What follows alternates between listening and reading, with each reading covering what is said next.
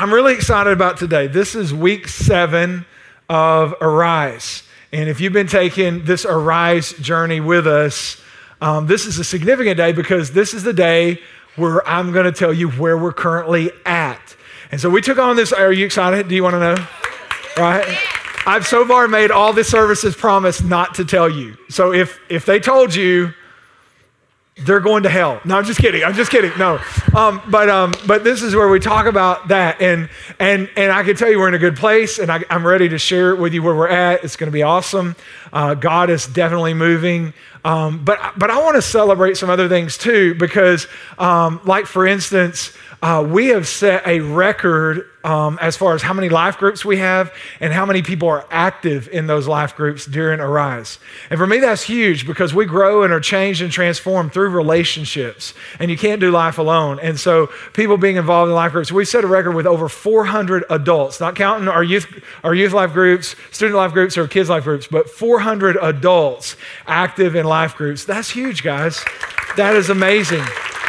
That is amazing.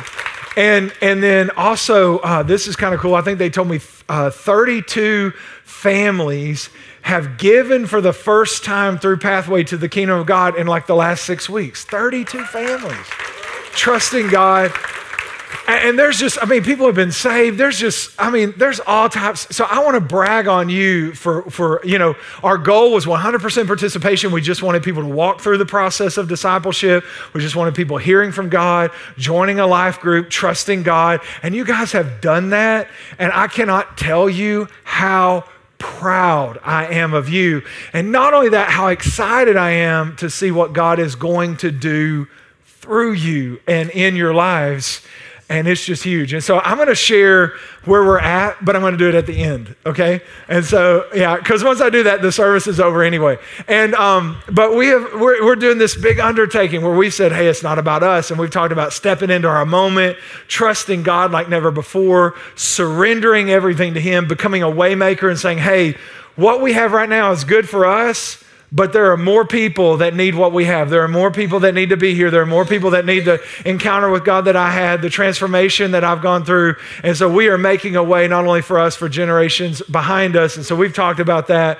Uh, last weekend, we talked about covenant confidence. And I hope you'll listen. All these messages again on iTunes, YouTube, watch through the webpage, watch them through the app, listen to them. I hope you'll take the journey if you haven't. Most of you have taken the journey with us. By the way, all the life group curriculum, if you want to go back through any of that, it's all available available, mypathway.church forward slash arise. It's all there for you. Um, and so God is doing some amazing things. In fact, we got a testimony this week from a family, and they've given us several testimonies like God is just rocking their boat. And, and I love that because that's what I want for everybody. But, but this weekend, they, they sent in this testimony like God's done it again. That's that, like the, the, title, the, the emails start getting funny at this point for them as they're emailing them in, and we're just celebrating with them. But, but the, the wife needed some dental work done, and they really couldn't afford it. It's very expensive uh, dental work. They couldn't really afford it. I think it's like $50,000, something like that. I mean, it's, it's just crazy amount. And, uh, but they had already made their commitment and they, they had stepped up big in their commitment and they, God's already done amazing things. Uh, but then they sent this in. They said, Hey, we just found out that we're going to be receiving this money that's going to pay for the dental work. And so like, you, you can't make that stuff up. That's awesome.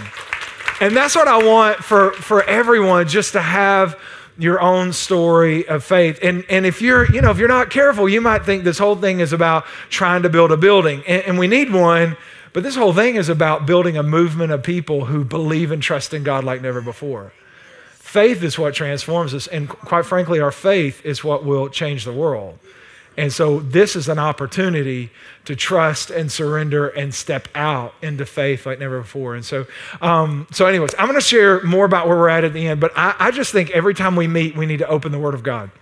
It's just a big deal to me. I'm kind of old fashioned.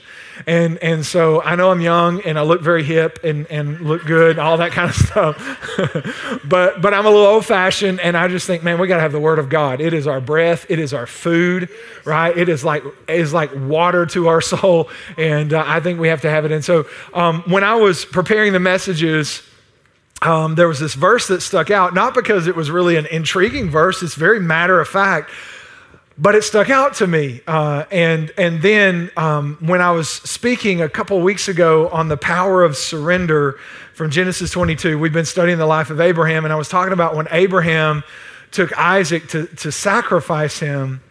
And I made a comment in, in kind of passing. In fact, I was turning and made a comment, and we were in our life group processing it and just talking and sharing. And Julie actually said, She said, I thought one of the most amazing things you said was kind of in passing. You didn't really develop it, you didn't repeat it, but it was incredible. And what I said was obedience unlocks inheritance.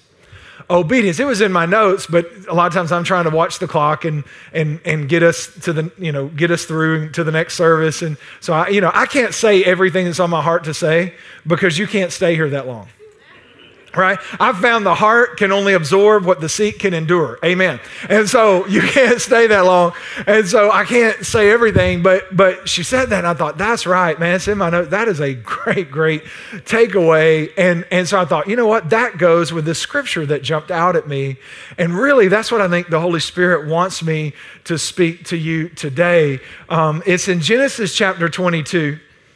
Uh, this is after Abram or Abraham has gone up on the mountain and, and, God said, I want you to offer Isaac. Now, I want you to think about the surrender and the obedience that he had to walk in because God not only said, I want you to do the hardest thing I've ever asked you to do, but he didn't even tell him where to do it. He said, You'll have to, you'll have to search with me to even find the place to do the thing that you don't want to do that I've asked you to do. Like God said, I'm not even going to make it plain. I'm going to ask you to do something hard, and then I'm going to ask you to get so close to me and search to find the place. You talk about surrender. You talk about com- being committed to do the will of God. That's incredible to me. And so, and so now this is where Abraham was about to sacrifice Isaac. Isaac's probably 18 to 30 years old. And the angel stops him, the angel of the Lord. That's probably a Christophany, meaning it's probably Jesus.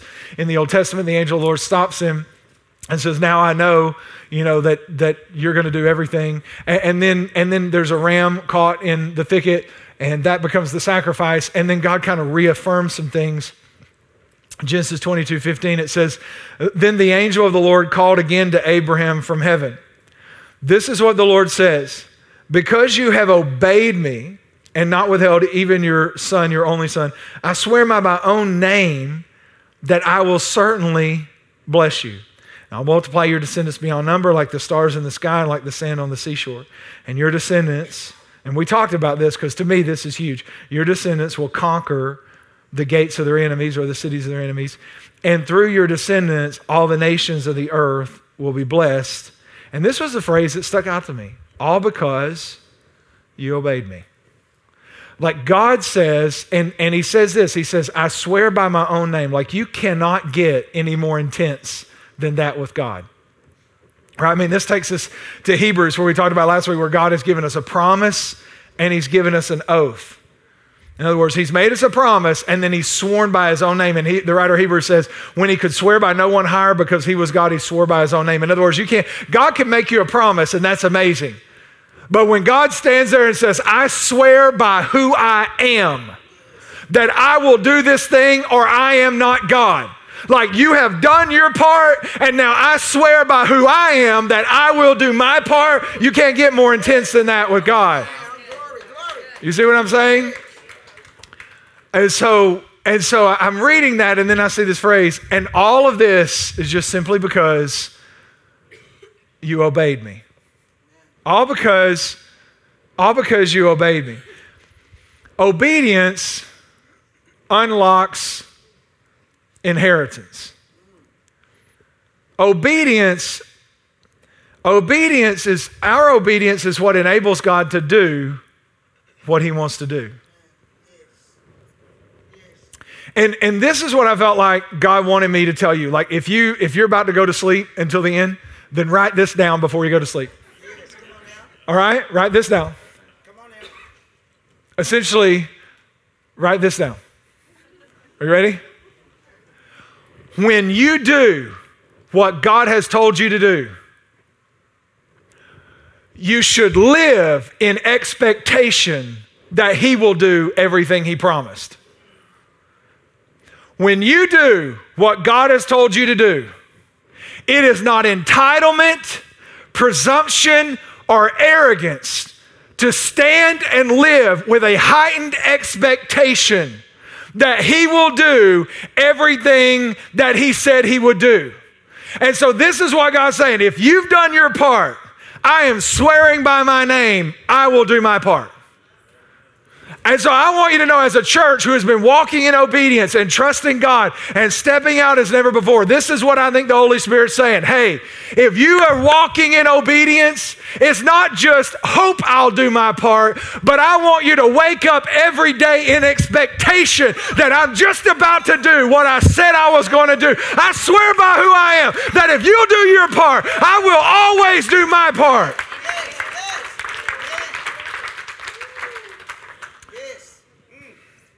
We sang that, that, that Waymaker song.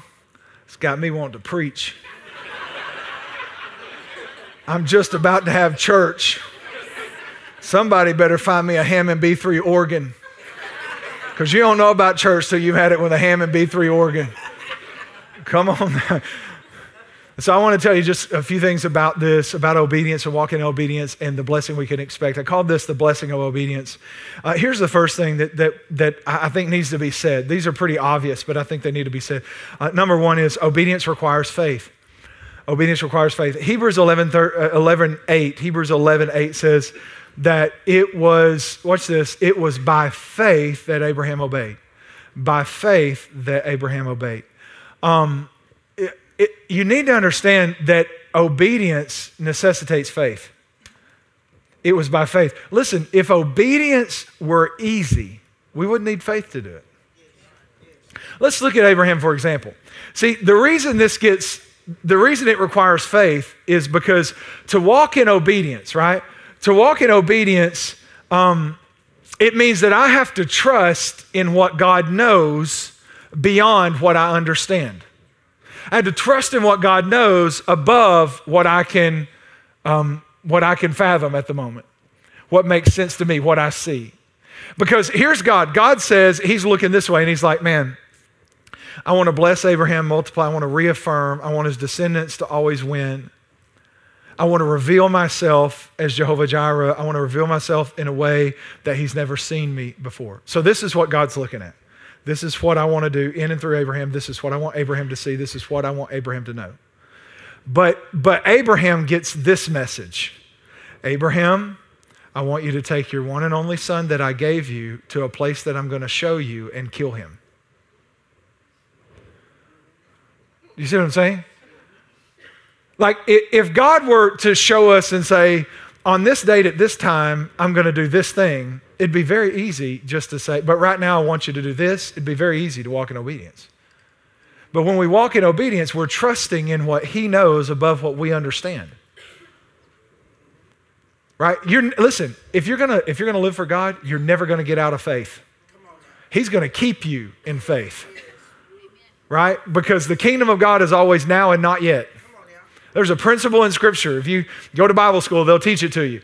But the principle is always faith is now and not yet. The kingdom is now and not yet. What God is doing is now and not yet. And there is always this tension whereby, because God says, without faith it's impossible to please God, or the Word of God says that, then God's like, I'm going to help you stay in faith so you can live the life that I've called you to because I'm a rewarder of those who trust in me. I want to reward you, so you got to walk in faith. So I have to keep you in attention. And sometimes the way I do that is to ask you to do things that don't make sense to you because I know what I'm trying to do in and through your life. You see what I'm saying? And so Abraham's over here like, and I can just tell you, I'd have failed this faith test. Right? If God said, I want you to take your one and only son and I want you to kill him, I would have been like, hmm. And like a week later, you know, the Bible says Abraham got up the next morning. For me, it'd been a week later, God had been like, hey. And I'd be doing one of those, see what had happened was.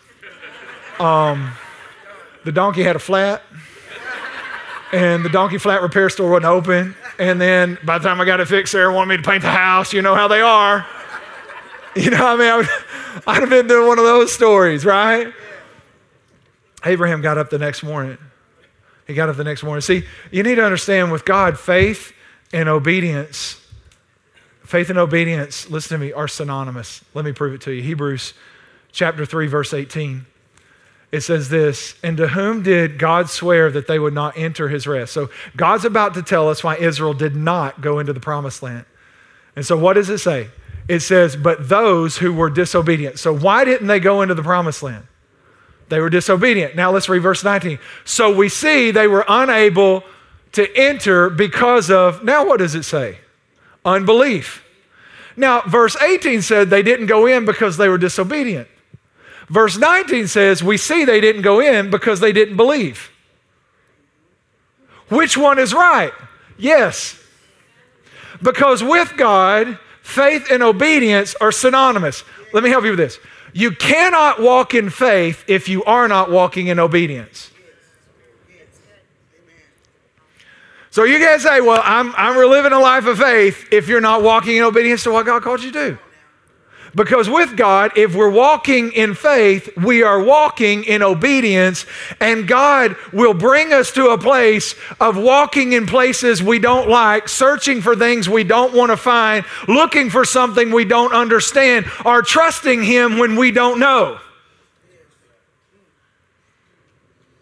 We call it faith, He calls it obedience. And that's what I love because that's what our church is doing right now.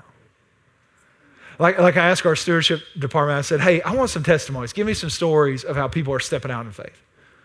And so they gave me this one story of a, a young couple in our church, newly married, have been married a year or two maybe, um, new baby. He's currently unemployed. Their Arise commitment was to empty their savings. They said, This is what God's asked us to do give all of our savings. Now, does that make sense to you? New family, new baby, unemployed, empty savings.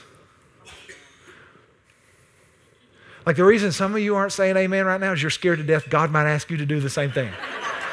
Can we just can we just be honest? Let's just keep it real.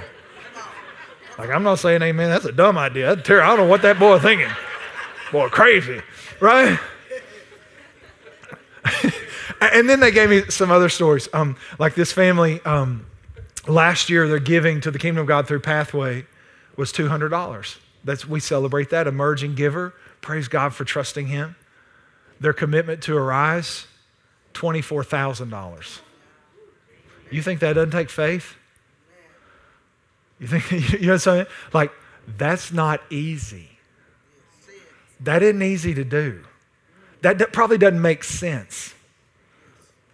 You see, like another family, uh, they're, they're giving last year to the Kingdom of God through Pathway $100. We praise God, celebrate that. It's awesome. Emerging giver. Their commitment to Arise, $13,000. That's huge. That's trusting God like never before. Like here, here's another family. They're giving to the Kingdom of God through Pathway last year, $18,000. That's huge. I mean, that's already trusting God. That's probably a tithe giver, to be honest or maybe even just an extravagant giver above that. You know what their commitment to Arise was? $100,000. Do you think that's easy? No. It's not. Can I just tell you, and, and we have even, I mean, we have larger amounts and we have smaller amounts. I just kind of picked some in, in the middle. I said, give me some good testimonies kind of in the middle of where we're at. And here's the thing I want you to understand giving a big amount takes faith, but sometimes it takes more faith to give $3,000 right? You remember the widow's mite? When you got one mite and you're going to give one mite, that takes a lot of faith. Right? And so this is what I love is that our church is listening to the Holy Spirit and we're stepping out in faith, uncharted water, not always knowing how it's going to turn out, and trusting God. And here's what God is saying when you do what I've asked you to do, you can expect everything I've promised. Obedience requires faith. Here, here's the thing. Obedience has two parts. Has two parts. Here's, here is um, what stuck out to me about this scripture because I, I, re- I, was reading is my devotional bible so my devotional bible i read i'm old school so i want to smell the pages i don't you know like i have digital bibles and stuff but they're not as anointed to me like when i when you get those little thin pages and you hear that like that i feel the holy spirit I'm just, I'm old school. You just have to understand. I know I look young and hip. I'm old school. I got it. But, but my, my devotional Bible is a uh, New Living Translation. That's just the one I like to read in my devotion currently, right? Now, I was raised King James, a New King James, so if I start quoting scripture, it's probably going to come out King James. I move it into New King James, but I can still thee and thou and shall I, with the best of them. You understand what I'm saying? But but um, the the the Living Translation is easier to read because it's a dynamic equivalency, meaning it's kind of thought for thought. Whereas like a King James, New King James, that's a that's a uh, exact equivalency. In other words, it kind of goes word for word. But but I was reading, and so this like all because he obeyed in verse 18 jumped out, and I thought okay, God, I want to know what obey means. Like, I know what I think it means, but I also know the Bible is written in Hebrew. Hebrew's more expressive, right? And and so I thought, well, I, I want to, or the Old Testament was written in Hebrew.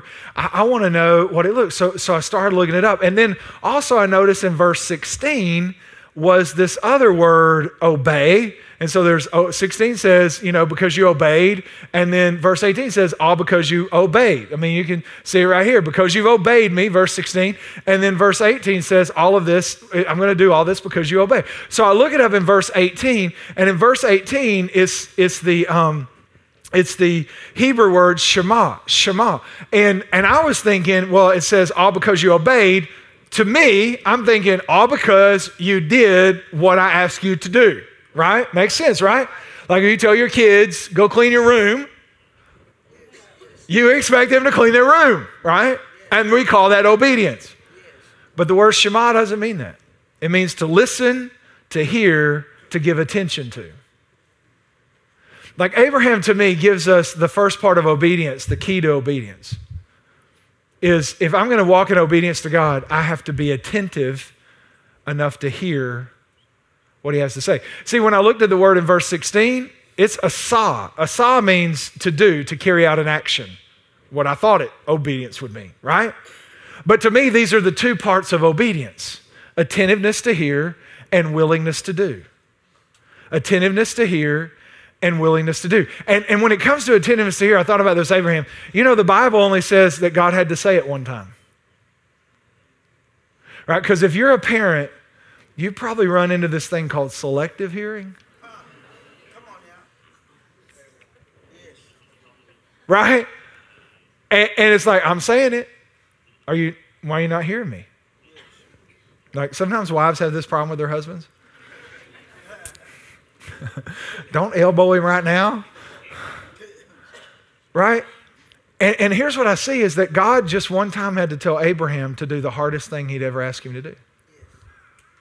And Abraham, listen, he was so attuned and attentive to God that when God spoke, he heard.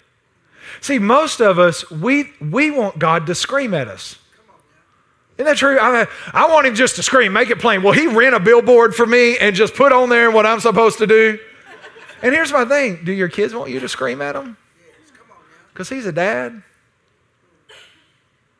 And I think what you understand is that dad wants us so attentive to what he has to say that he doesn't have to scream, he just has to whisper. In, our life group, we had a discussion, uh, something I was talking to them about.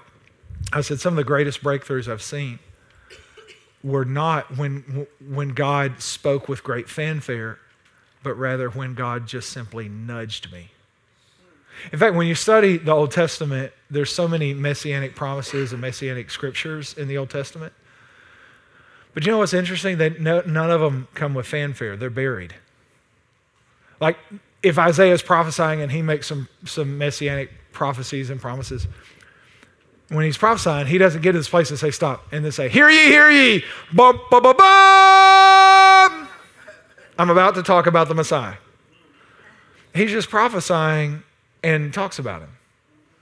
And it's almost buried in there. In fact, you almost have to know what you're looking for to find it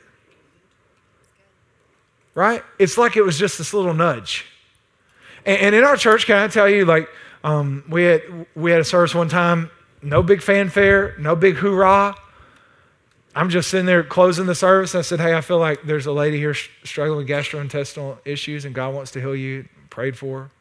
Didn't know who she was. The next week, she showed up. She said, Hey, I need to tell you that was me.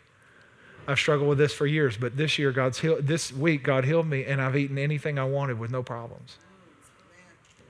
I got a note a few weeks ago. There was one service, again, no fanfare, just a nudge. Didn't even lay hands on them as we used to do in the Pentecostal church. I'm not saying you shouldn't do that, I'm just saying didn't.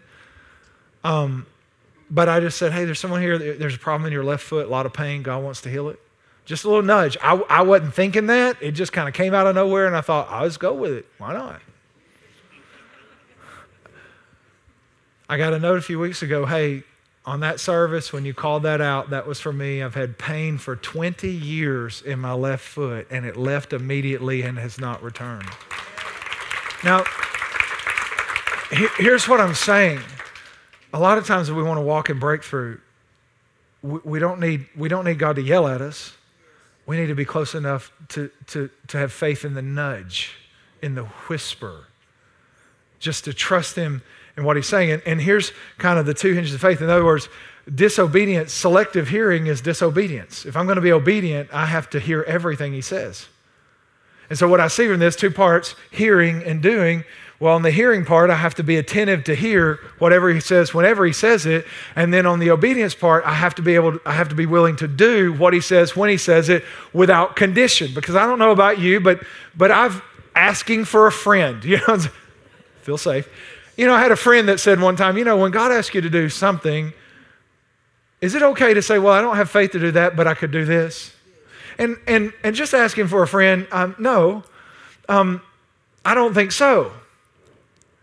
Because God, when, when He asked Abraham, Hey, Abraham, I want you to sacrifice your son, Abraham didn't say, Well, you know, I don't think I could do a son, but I can do 15 heifers, three goats, a few lambs, a turtle dove, and a pigeon. Like, like obedience is without condition. You see what I'm saying? Obedience is, is hearing and being attentive and then doing everything God asks you to do how he, how he asks you to do it, when he asks you to do it. There, there's, not a, there's not a bargaining that takes place. Well, I can't do that, but I could do this. Or better yet, surely no one would ever be guilty of this, but, but saying, well, God, I'll do that when you do this.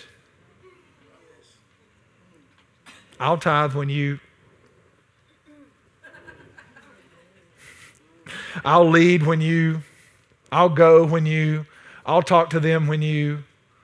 Or maybe we don't say when, maybe we say if. I'll do this if you. And see, obedience is being attentive to listen and hear and then do everything God's asked you to do. There's a man, 2 Kings chapter 5 tells a story about a man named Naaman. It's a cool story. He's a Syrian commander, pretty influential guy, important, uh, and he has leprosy.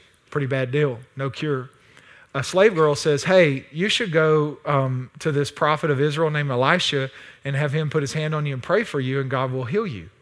So Naaman talks to the king. The king talks to Elisha because Elisha's with Israel, and this is obviously Syria. And, and so, um, so they work it out where Elisha said, Okay, send him. And so Naaman loads up and he takes gold and silver and clothes and goes on a journey to see Elisha, who's going to pray for him and heal him. And when he gets to where Elisha is, Elisha doesn't even come out. Doesn't come out and talk to him. Sends, sends his servant out with a message, with a word that says, Hey, go down the Jordan and dip seven times. And Naaman's furious. He's like, I've traveled all this way. I, does he not know who I am? And he wants me to go get in a dirty river. I have dirty rivers back home. And one of his officers said, You know, if he'd asked you to do something hard or more noble or more noteworthy, you'd be willing to do it. Because he asked you to do this simple thing that's humbling, you're not willing to do it. See, God knows how to disarm our pride, He knows how to deal with what's in the way of our breakthrough. And so finally, Naaman goes down. See, he, he, he goes down to the river and he dips the first time and comes up, nothing changes on his skin. Second time, nothing changes. Third time, wasn't like it gradually got better. Fourth time, nothing changes. Fifth time, nothing changed. Sixth time, still nothing changed. I preached a message one time called Don't Stop on Six. Right? It's about Jericho. But, anyways, like if you're walking around, you're like, it's not working, just keep doing what God told you to do. Right? The seventh time he goes down, comes up completely cured.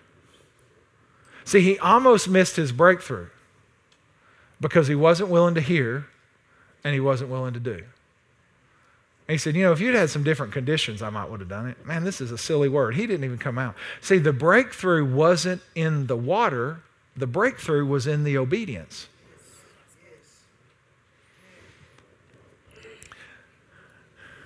Takes faith to walk in obedience, and obedience has two parts. Do I listen? And do I do? Uh, here's the last thing, and this is really the only thing I wanted to say. All of that was bonus. Obedience unlocks blessing. Obedience unlocks blessing. Um, Genesis 22 17, it says, I will certainly bless you. This is after Abraham fully obeyed. He heard, he obeyed. I will multiply your descendants beyond number like the stars in the sky and the sand on the seashore. And we talked about this, but it's worth noting again. Your descendants will conquer the cities of their enemies. And through your descendants, all the nations of the earth will be blessed. All this, all because you have obeyed me. Here, here's what he says Abraham, I swear by my name, swear by who I am, I'm going to do everything I promised. And then he says, Your descendants are going to possess the gates of their enemies. And, and I just want to talk about this again because it's my favorite thing. But here's what he said When you walk in complete surrender and you walk in complete obedience, it doesn't just affect you, Abraham, but it affects everyone in your family after you. And because you've done what I've asked you to do, your descendants get to possess the gates, the stronghold of the enemy. So in your family, where there's been a stronghold of alco- alcoholism or addiction, now because you you've walked in faith and obedience, you, your descendants don't struggle where you struggle. They don't struggle with that. They don't struggle with addiction. They don't struggle with poverty. They don't struggle with sickness. They don't struggle with depression. They don't struggle with suicide. Do you hear what I'm saying? Because you've done what I've asked you to do, I swear by who I am that I will do. When you do what God asks you to do, you can expect that He will do everything He, he promised.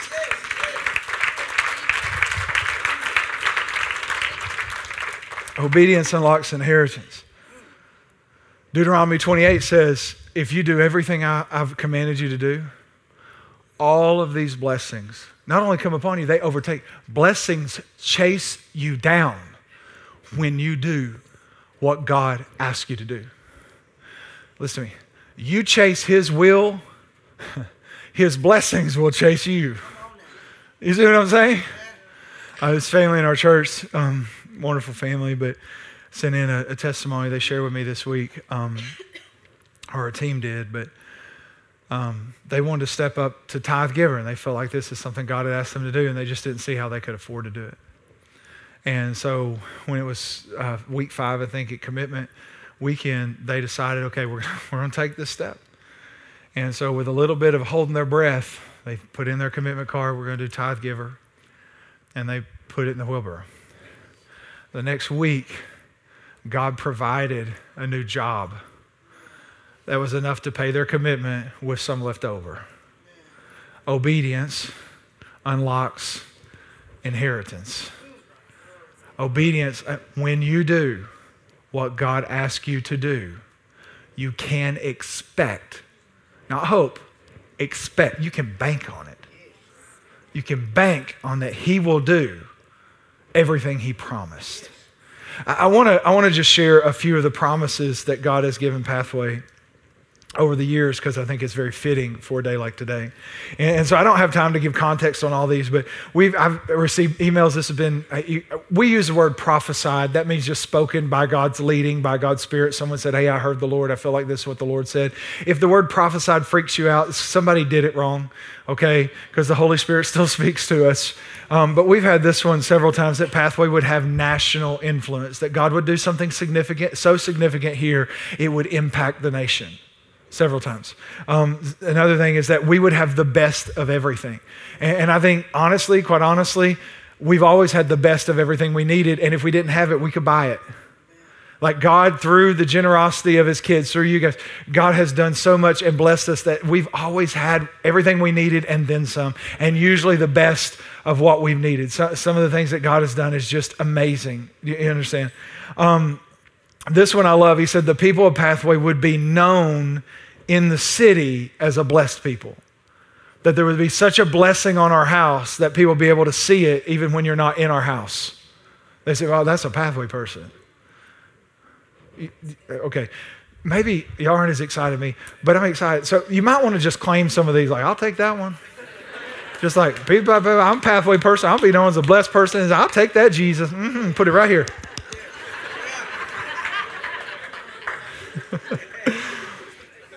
uh, it was prophesied several times we'd be one of those prosperous churches in our region. Now, listen, prosperity is all about purpose. Remember, we want to do a ministry school to, to influence and affect the nations. We want to do church planting. We want to raise up pastors and teachers, evangelists.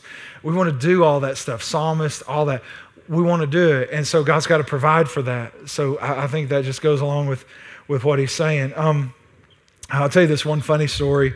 Um, this was back, Julie and I had made the decision, okay, we're going to go with God on this and we're going to try to, to, launch out in the deep here and plant this church. And uh, Mark and I were, were uh, Pastor Mark, Mark and I were, um, we went to lunch one day at Quiznos when we had the Quiznos. In fact, that one was run by Big Mike, who's Pastor James' uh, brother. Um, when you're Italian, you can have a name like Big Mike. And so, um, and so uh, we were at his Quiznos and we're having a sandwich.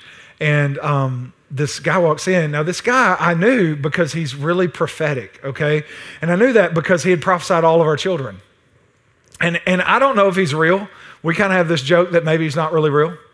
Maybe he just shows up from time to time. Like maybe he's one of those old, uh, like last day prophets with the olive branch or something like that because he just kind of shows up. And so like like he prophesied all of our kids, and then like Julie and I were at a Christmas party, and we'd had Luke, and, and if you know our story, we, um, uh, we, we were not able to conceive, and so we miraculously had Luke, and, and then we wanted another baby, so we're asking God, still can't conceive. And, and we're at a, a Christmas party, and we started talking about uh, international adoption, which is something we had talked about because we knew going into it we wouldn't be able to have children based on what the doctors had said. And so we knew going into it, okay, we're just going to adopt. And so we're at this Christmas party, just hanging out Christmas party, and this guy shows up. And he tells us, hey, God's going to give you the miracle you ask for, but first, he's going to give you another miracle, and she's in another country. And in one breath, prophesied Mariah and Briggs. He crazy. So we're in Quiznos. This guy walks in, walks over to us, and looks at me real weird. And if you're prophetic, that's the only way you know how to look at people. It's real weird. He takes all the money out. He like opens my hands, pulls all his money out of his wallet and pockets, and puts it in my hands. And he says, "I'm to be the first to do this, but not the last." Now, he, no one knows what we're even talking about doing. I'm going to do the first to do this, not the last. But God will always put the money in your hands for what He's called you to do, exceedingly and abundantly above everything He's asked you to do. You'll always have enough. And then he just kind of said, and you'll have the best worship musicians and singers. And he just walked off. Got back in line. Then he walked out of the store. I'm like, where's he going? Then I realized, oh, I got his lunch money. So it was. when, when we went to do the land dedication, a lot of you were there, some of you couldn't make it. Um, but when we went to the land dedication, I'd spent some time just fasting and praying with the Lord about what he wanted to say or what he wanted me to declare. And I ended up, he gave me a lot of declarations out of Psalm 91, and, and I, I don't have time to walk through all of that. But, but as I was praying, he began to speak in a very clear way, and then I began to see pictures. And this doesn't always, this is not like my normal experience with Jesus. Like, I wish it was, don't get me wrong. Um, but it's not normal. But I started writing all this down in my prayer journal, and so I want to. I just want to read it because I think it's fitting and then I'll talk about where we're at. It says, This place will be a beacon of hope for, for even the nations. Then I said this I see a light tower that is beaming brightly so that all who are looking can see and come to it. I even see nations who are able to see it from far away. I see a great people blessed of the Lord, a delightful people coming out of the land and going into the city, the nation, and the world. I see other lights that are showing up throughout the nation and the world that come from here. And the Lord says, This land is a holy dwelling, a place for me to meet with people, a place for me to deliver and save, to mend and heal, to change and transform. As I met with Moses, so I will meet with my people here face to face. I will raise up from here men, women, children, and families. I will raise up leaders, missionaries, pastors, apostles, prophets, teachers, evangelists, and psalmists. They will come into my presence on this place and they will go out with my presence from this place. I'm about to do a work here that will astonish and amaze, and people will say, Longview, what can come from Longview? But I declare that they will actually come to Longview to see what I'm doing. What I'm doing will become a way of ministry that many will emulate, for I say, I will break the religious ties that bind and produce for myself a pure work of grace. I will restore the gifts of power back to the people, for they will not rest upon a man, but they will rest upon a body, and I will show myself as healer among them. I'm calling those who are hungry and thirsty and those who seek me. And when they assemble, I will hear and I will respond. I will lift my hand and answer, and the world will see and know that I'm the God who saves. Don't be discouraged, for I say this next season I will move as never before. Don't be weary in well doing, for I say it is due season, and the plowman will overtake the reapers, for the harvest is great. That's a good word. We could thank God for that word. That in my prayer journal. I, I, read these promises. Uh, when you're discouraged, the best thing you can do is review testimony and read promises. And so I keep those things kind of at the ready because we all have, Mama said there'd be days like that. And so um, I want to share with you where, you're, where we're at, and I want to give you some context. What we're trying to do is miraculous. I mean, it, it, it would only be miraculous. It could only be done by a miracle. For an eight year old church um, to, to take on a $10 million project and do it all cash um, is substantial. I mean, that's big. Um, I can tell you where we're at is farther than what I thought we would be. Um, and so I try not to think because usually my thinking is not as big as God's grace. Um, but I also want to contextualize, I'm going to share the numbers that I have. I only have, uh, at this point, only 46% of our giving families have turned in commitment cards. So the numbers I'm giving you are not quite half of where our church is. Does that make sense? So I want to report where we're at because I said I was going to. And where we're at's a good place. Like it's pretty exciting. But I also want you to have the context that this is only with 40% of our giving, like people who are actively giving. Like these are not hypothetical numbers. I asked our stewardship team, they went to work on it to tell us where we're really at. So to know where we're really at, you need to know this is 46% of our current giving families this is where we're at. Okay? Because it's a good place. So, remember, we said priority number one was we wanted everyone to get involved, right? Wanted everyone to get involved, walk through the process of discipleship, highest priority. And then we gave you the giving ladder and we challenged you. Where are you at on the giving ladder? Where does God want you to be? And we asked you to take a step up based on how God was leading you. And we said, this is priority number one. If we do this, we'll let the numbers worry about themselves, right? Let the that that'll worry about itself. But but here's here's the numbers of where we're at. Now check this out. This is so cool. So I only have 173 commitments, right? So I'm, I'm going to give you the numbers of 173. There's 197 families that are still working on their commitments. We're praying for you. We love you, and and if you can get those to us. But for the 173 families that that are currently uh, that we have um, the, on extravagant givers all right, this is as high as you can go. This is above your tithe. Out of 173 families, 109 of them stepped up to be extravagant givers. That's incredible. That's incredible. Um, on tithe giver, giving 10% of your income and increase, right? Tithe giver, 42 families stepped up to be tithe givers. That's, I think that's incredible too. Then consistent givers. These are people that are now going to make consistent gifts. By the way, time out.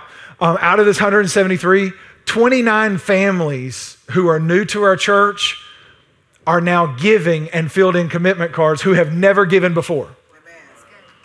Right? 29 families who are new and have never given put in commitment cards, and, and some of them, uh, from what stewardship said, they're making huge jumps. So praise God for them. But on, on, on consistent givers, 16 families stepped up to be consistent givers. Let's, hey, we celebrate that.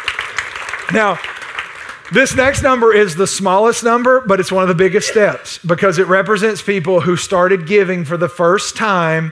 They've never given before, and they said, Hey, we, we are emerging givers. We've never given, but we're going to start giving. And six families stepped up to be emerging givers. Right? Now there's just one one more left, potential givers. Because remember, I said I, if you even if you're just saying I'm just going to stay at potential giver, meaning I could give, I'm praying about it, but I'm not ready to make a commitment. I'm not going to give, whatever. Just remember, it was 100% participation. had one family say we're potential givers. I love it. I love it because they said we prayed about it. We're praying about it. Here's our card. We're going to participate. I love it. Now, now right here on this little thing here, I have the number, a dollar amount of where we're at. Now, this is obviously smaller than those screens, right? And the reason is because those numbers are more significant than this number. That represents changed lives, testimonies, faith, obedience, the goodness of God seen in the land of the living. That's what those numbers represent, right? This number is just what it tallies up to, but that is what's significant. So, by design, this is a smaller board or you got it, right? But with, with 46% of our families with commitment cards in, we currently stand at 4.5 million, 33,791.86. I think that's amazing. I think it's amazing. Our people have stepped out. You have stepped out like never before. You are trusting God like never before. I can't wait to see what God does. God is good. Like I am blown away. Are you blown away? That's amazing. That is amazing. Um, now, here's the fun part. Here's the fun part. When the other half of our church joins us, we could be close to a cash deal. That's crazy, man. That's like nuts. You see what I'm saying? I mean, just think about this. Like when our other half of our family joins us. And so if, if you haven't got your commitment card in, a lot of people brought them today, so we'll retally and everything. But, but and let me just answer a few questions because I've gotten some questions. I think it's, it's gotten a little complicated because of where people come from. Remember, this is Pathway. We're not conventional. We're not like anywhere you've been right? Because we've had people like, are they going to invoice me? No, we don't invoice people. Well, I can't make a vow before the Lord. We're not asking you to ruin your faith. We're just asking you to simply meet with God and say, I'm already giving. What am I going to be able to give? What is God going to enable me to give? What does God want me to give? It, it's it, and and someone said, well, what if I put down this amount and I fall short? We're not going to come repo your car to get the balance, okay? Let, let me tell you the only reason we need you to fill this out. Number one, you have to meet with God, and that's discipleship. And number two, then we know what, how fast and what we can do moving toward the new facilities and what God wants to do. See, right now it's we don't have a lot, we don't have enough information to do a whole lot, right? It's amazing the information we have, and the fact that we could be very close to a cash deal is even more crazy. But we still need all of our church to respond. We still need everybody to get involved. And I know a lot of you are praying about it and you're just trying to find God's will. That's fine. We're praying. So here's what I'm going to do for you. Today was going to be Big Give Sunday. All right. And, and it still can. If you brought your big give check and you're ready to give, you can give or you can give online.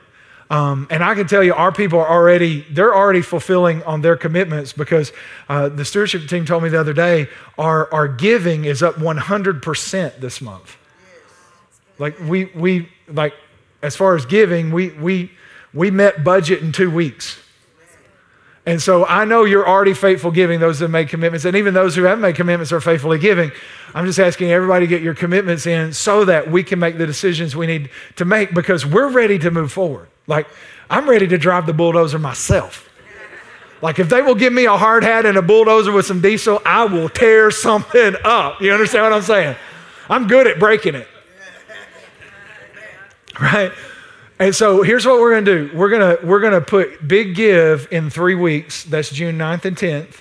Big Give weekend, and we're going to ask the rest of our church family, everybody, as you're making your commitments, get those into us before um, June 9th and 10th. And so on June 9th and 10th, I'll be able to give you another update and tell you what we're about to do. Does that make sense? And, and I'm excited because we're about to tear something up, right? tear it up or die trying, one of the two, right? We're going to take over the world together. Um, and I can't wait to see what God does in and through us. Pathway, I'm so amazed and blown away by you. And, and you know, I know some people, well, nine million still not cash, but guys, this is a two year process. We're going to grow. People are going to join us. People are going to be making Arise commitments for the next 24 months as they're joining the church. We'll keep sharing the vision, right? So I think we're going to get there, right? We don't feel released to go sign a note, but we still feel like God's going to do it. I'm just ready to get on it. Are you ready to get on? We, listen, we've been working the whole time. We had our geo samples done. We just signed off uh, on the civil design. So the civil design is $35,000, but that's where they design where the road's going to go, where the creek's going to go, um, where the parking lots are going to be, where the foundation is going to be, where the utilities end up. They, they're designing all that. And uh, we've got a construction contract uh, out for review uh, at, with the attorney when, when he signs off and says we're good to sign it. If the elders are good about that, we're going to go ahead and sign that and we'll go ahead and get all the way to blueprinting. We're ready to go. It's just right now the church tells us how fast we can go. Does that make sense? And so we want to go fast. Like, I'm like Ricky Bobby, Mama, I'm going fast, right? And so we want to go fast. Um, so, man, get, get in and join us. And then those of you who are already doing it, man, thank you for being faithful. We're, let's go. Let's go. So, in three weeks, big give. And between now and then, if everybody else, you can get your commitment cards in, that'd be awesome. Uh, and just know this it's, it's not a vow. We're not going to invoice you. Oh, this is another question. No, if you sign a commitment card, that doesn't mean we can draft it out of your account if it's a real question, it's a real question. No, this, this just tells, all this does is you're saying, by faith, I met with God and we feel like this is what we're going to give over the next two years so that number one, we can trust and walk in obedience, surrender, and faith. And number two, you guys can decide from an eldership team perspective how fast we can get this done. That's all it is, right? All right. Thank you so much. Listen, so I asked God how to close this service. So do you have time for this? Come on with it. That's what I'm talking about. So this week I heard this song that we sung called Waymaker. Did y'all like this song? Um, and, and it so just hit my spirit that, that I called the worship team or emailed them on. It's like, hey, can we do this this weekend? And they're like, holy cow. And then they said yes, because they're awesome. Um, and so I was praying to God. I'm like, God, you know, I don't know how to end this service. You know, like four and a half million, that's, that's amazing, especially just 40% of our church, our givers involved um, that's, that's incredible. Uh, but it isn't, you know, nine or 10 million. And, and God, I feel like you're working and you're doing something in our midst. How do I end the service? And here's what God said I want you to worship like it's already done. Yes. And so I said, Well, I know how to worship. So I asked the worship team to come back. I want you to stand up.